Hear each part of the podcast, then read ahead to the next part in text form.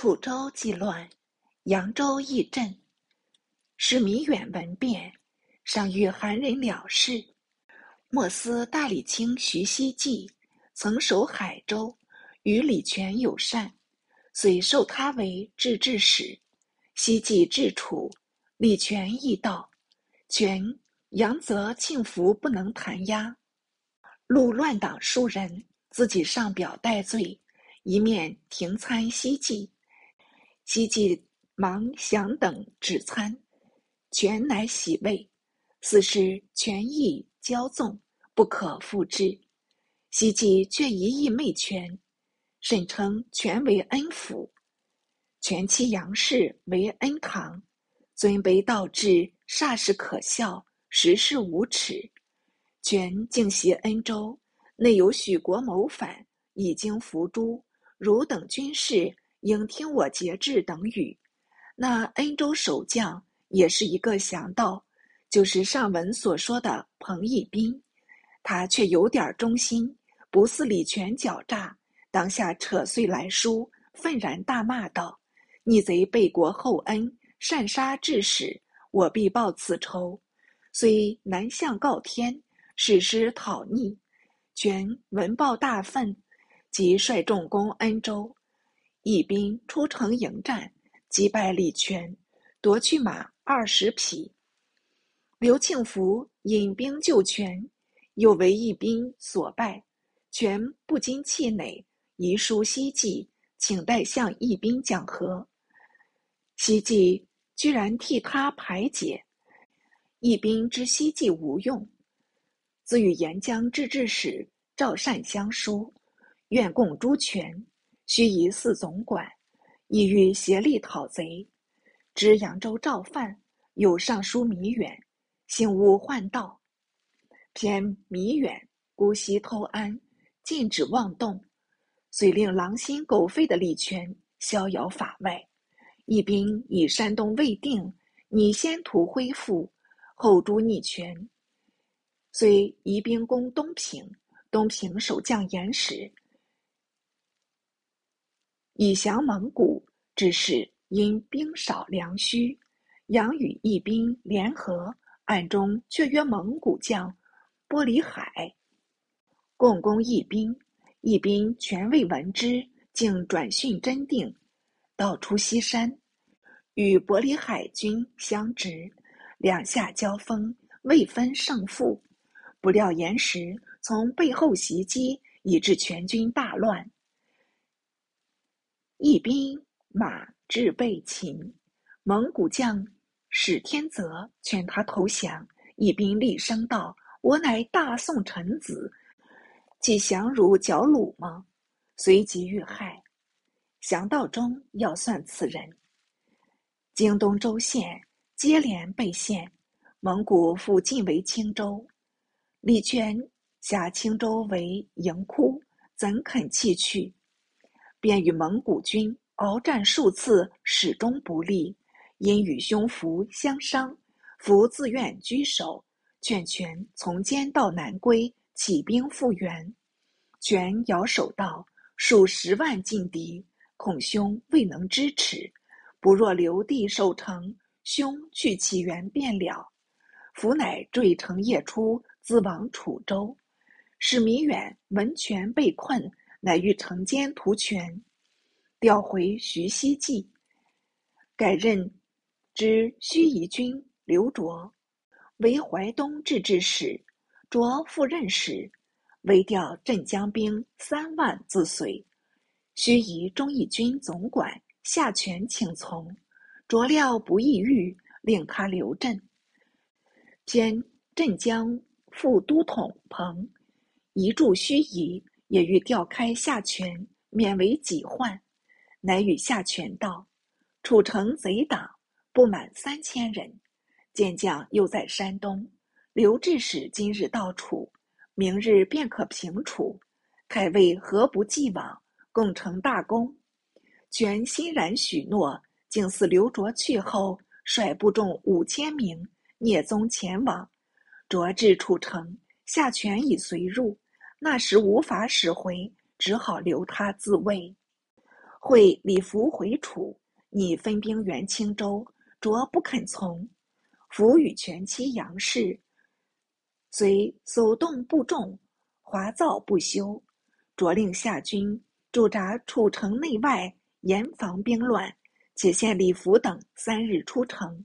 全妻杨氏因想出一个离间的方法，密遣人告夏权道：“将军非自山东归附吗？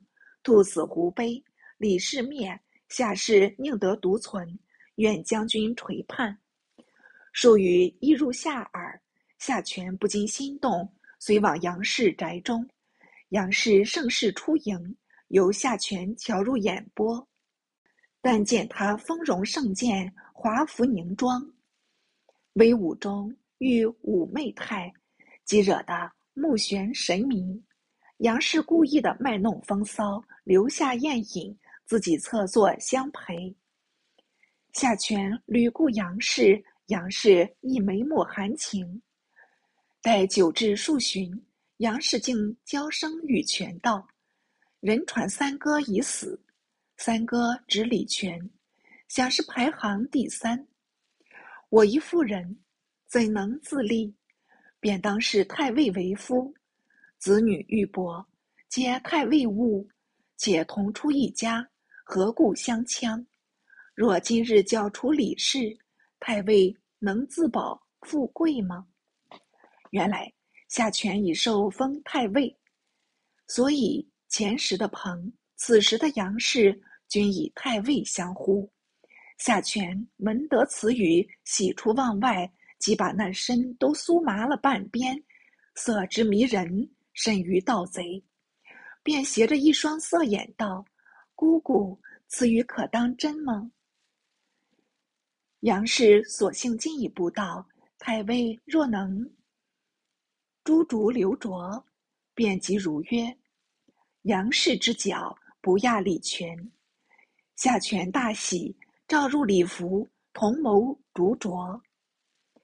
议既定，即于次日起事，合攻周蜀，焚关民舍，杀首藏匿，闹得天翻地覆。”鬼哭神愁，卓赖镇将军保护，坠城而出。镇将军与贼夜战，将校多死，弃甲前宿，尽为贼友。夏权即将卓逐出，便跃马赴杨氏营。总到此夜是欢谐雨水，颠倒鸳鸯。哪知到了营前，竟请他一碗闭门羹，而且。满营兵士列阵以待，当下策马回奔，招众出城，景区盱眙，沿途大掠。盱眙将张惠、范成进已知下权为乱，竟闭城俱全，且将全母及妻在城内捕至，一律斩首，抛至城下，气得夏权咬牙切齿。恨不得将盱眙城吞了下去。满望多增一妻，谁知反失一妻，哪得不恨？正欲挥众攻城，那城中竟驱兵杀出，反被他蹂躏一阵，丧失部众千人，一时无路可归，竟奔降金人去了。宋廷严责刘卓，以至扬州，恐作罪被诛。竟而忧死，又诏令军器少监姚冲知楚州，监制之使。冲毫无才略，也是徐熙冀一流人物。临行时，刘母及妻子居都城，自己购得二妾驾舟进往。强忍之下，岂可作藏娇哭也？至楚城东，以州治事。探得杨氏无害己意，乃入城往见，永熙既故吏，更加谄媚。杨氏乃许冲入城，冲见州署被毁，尚未修筑，急切无从脱足，乃寄至丧寺中苟延十日。幸有二妾侍奉，倒也不虑寂寞，整日里左拥右抱，乐得寻欢。继而。李全守不住青州，竟降蒙古，刘庆福上分守山阳，自知以为力竭，惶惧不安，意欲杀李福以赎罪。李福已有所闻，意欲将庆福杀害。二人互相猜忌，不复相见。一日，杨氏请姚冲议事，冲不敢却，只好前往。即入李营，见刘庆福以及到来，杨氏开口道：“哥哥有急。”军务不能主持，所以请姚志帅及刘总管共议军情。庆福道：“李大哥何时得恙？我却未曾闻之。”杨氏正要回答，里面已有人传出，说要请刘总管入见。刘以礼服有急，料也没甚意外，遂随了传报的人去入内室，逾去数次。才至礼服卧处，要见服卧不解衣，未免疑虑，不得已走进榻前，开口问道：“大哥有恙吗？”福答道：“烦恼的很啊。”刘左右一顾，见榻旁有剑出鞘，一觉心动，急忙退出。福竟跃起床上，持刀追杀庆福。庆福徒手不知，力被杀死。福竟携手出外堂，交与姚冲。冲大喜道：“庆福手获，一世奸雄。今头颅乃落错大手吗？能杀庆福，岂不能杀汝吗？”遂迟还寺中，立刻草奏，遣白朝廷。复旨到来，冲蒙优奖，福德增至。杨氏竟晋封楚国夫人，为楚州自夏权乱后，故楚俱尽，刚运不济。李福常向冲所想，冲无从应付，只说待朝廷颁发，便当拨给。福屡催无着，私下动怒道：“朝廷若不养忠义军，何必建捆开幕？”今见捆开幕如故，独不给忠义军钱粮，是明借这捆帅来质押我忠义军呢。随即与杨氏密谋，邀冲过宴。冲昂然进往，就做客次，并不见杨氏出陪。须臾见自己二妾也被召入内，他不知葫芦里卖的什么药。俄见一般赳赳武夫，在客次外。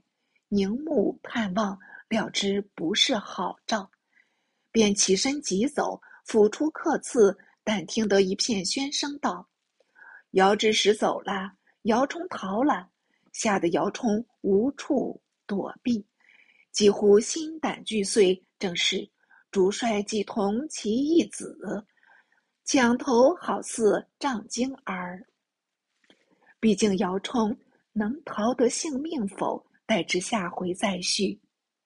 天下事莫不坏于一私字，私心一起，则内而作奸，外而犯科，皆因之而起。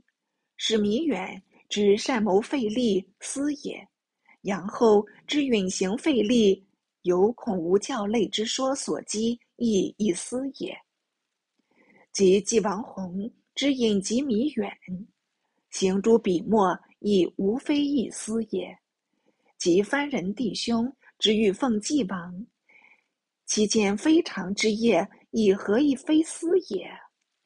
若服许国、徐熙济、刘卓、姚冲诸人陆续被逐，均为一私自所致。许、徐二人欲治权，而反为所致；刘、姚。二人常昧权而无益于昧，一念营私，朝朝失败。彼下权，留意福备，更不足道也。观此回，不禁为好思者开矣。